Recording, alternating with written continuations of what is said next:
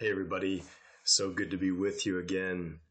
So, today we take another look at Genesis 3. Now, yesterday we observed uh, the introduction of sin into the world uh, through Adam and Eve's disobedience of eating the fruit that God had told them not to.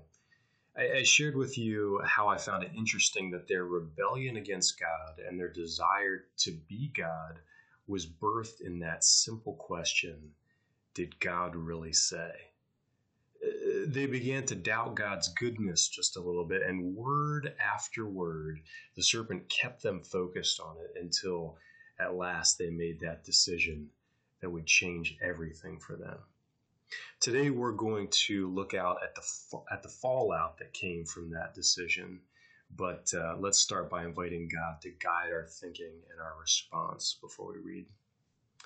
Heavenly Father, I'm so grateful for another chance to learn from you. And for my friends who are journeying along with me. Um, you give us one another as a great encouragement, and that's certainly what I feel today. I ask now that you give us uh, ears to hear what you want to say to us through this passage and the faith to be changed by it. Have your way in us today according to the name of your Son and the power of your Spirit. It's in Jesus' name. Amen. So I'm going to start reading in verse 8 and read to the end of chapter 3. Then the man and his wife heard the sound of the Lord God as he was walking in the garden in the cool of the day, and they hid from the Lord God among the trees of the garden. But the Lord God called to the man, Where are you? He answered, I heard you in the garden, and I was afraid because I was naked, so I hid. And he said, Who told you that you were naked? Have you eaten from the tree that I commanded you to not eat from? The man said, The woman you put here with me, she gave me some fruit from the tree, and I ate it. Then the Lord God said to the woman, What is this you have done? The woman said, The serpent deceived me, and I ate.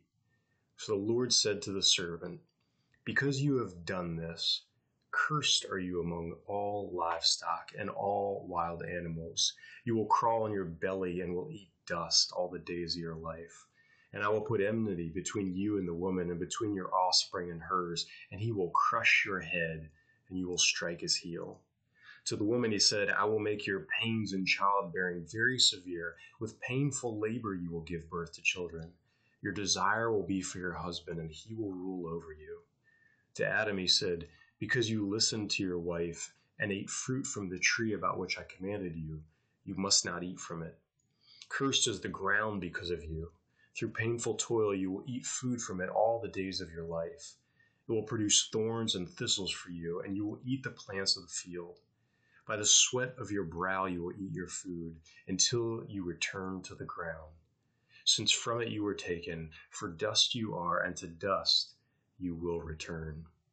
Adam named his wife Eve because she would become the mother of all the living.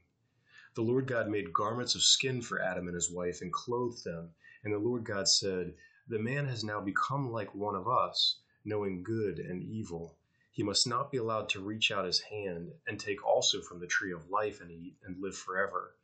So the Lord God banished him from the Garden of Eden to work the ground from which he had been taken.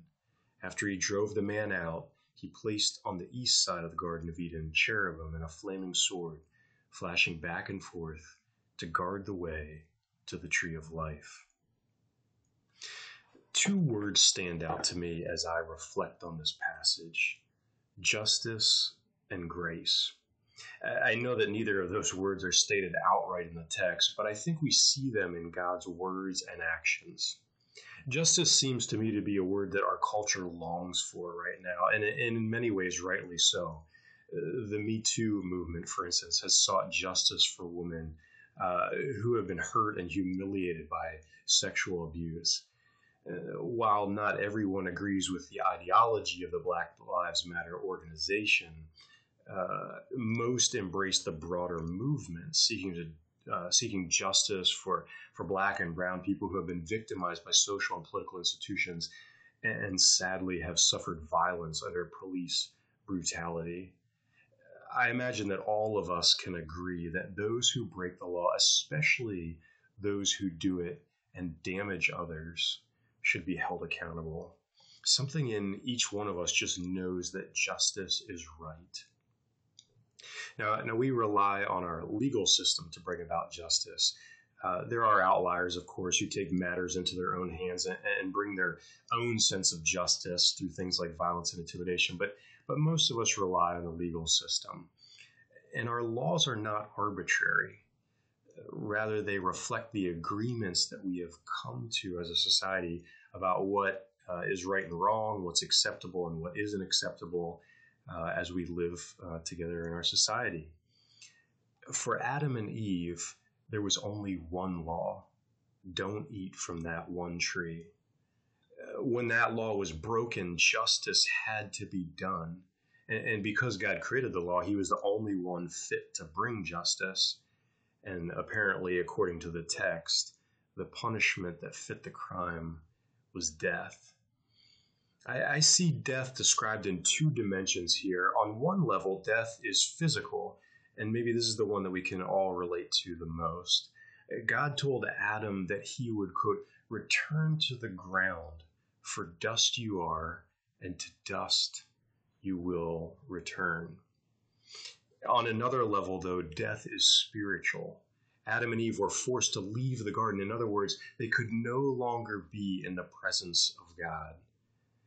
God is the source of life for people. His, his power and will didn't just make them, it sustains them, it keeps them going on living. No longer would Adam and Eve live forever, nor would they enjoy the deep seated peace that came from knowing that God was always there to protect them, always there to provide for them, and always wanting to cherish them. Sin caused them to be disconnected from the source of life. I think that it's really good that we want justice. I think that God thinks it's really good that we want justice because everything good comes from Him. But I also think that it's way easier to want justice when we're the victim rather than the victimizer. When we're the third party posting on the comments thread rather than the one who has been brought to the trial themselves the reality, if I'm honest, is that I am Adam and Eve. God has asked me to love him more than anything else. In other words, to orient my entire life around him because he's the author and sustainer of my life. Instead, I've oriented my life around people and pleasures and, mostly around my never ending list of desires. He, he's instructed me to love and to serve other people. Instead, I've used and even hated them. I'm the one on trial and I am guilty. And when the tables are turned, honestly, I don't really want to believe in justice anymore. I want to believe that the rules are different for me, that I can somehow escape, that I know that I deserve justice and just go back to life with God. I mentioned earlier that there was one other word from this passage that stood out to me grace. Now, I understand, understand grace as undeserved favor. Grace is a gift. Before sending Adam and Eve out of the garden, God clothed them. He, he covered their nakedness, and, and in doing so, he covered their shame. Uh, they didn't earn it, and they certainly didn't deserve it in this moment. We don't even get the sense that they asked for it, but God still graced them with this gift. For those of us who have learned to trust Jesus, it's at this moment where we can't move on from this passage without seeing the connection here. In Genesis chapters 1 through 3, God initiated human life, not just physical life, but spiritual life in a relationship with Himself.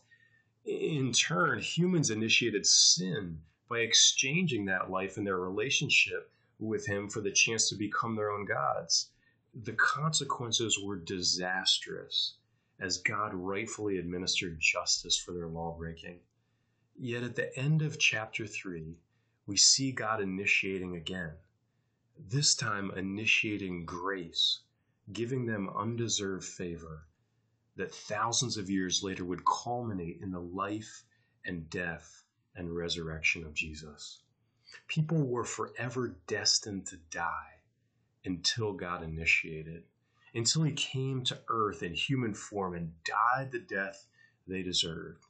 So any of them who believed would never die, but we would be reunited with him forever. Let's pray. Lord God, we're grateful for these ancient words that still ring true for us today. Uh, we confess that we have fallen short of your intentions for us. We haven't loved you with everything that we've got, and we've valued ourselves more than we value others. But in this moment, we also thank you for grace. We thank you for stepping into our world to save us from ourselves. We, we give you our confessions and we receive your forgiveness, and we do it in the mighty name of Jesus Christ. Amen.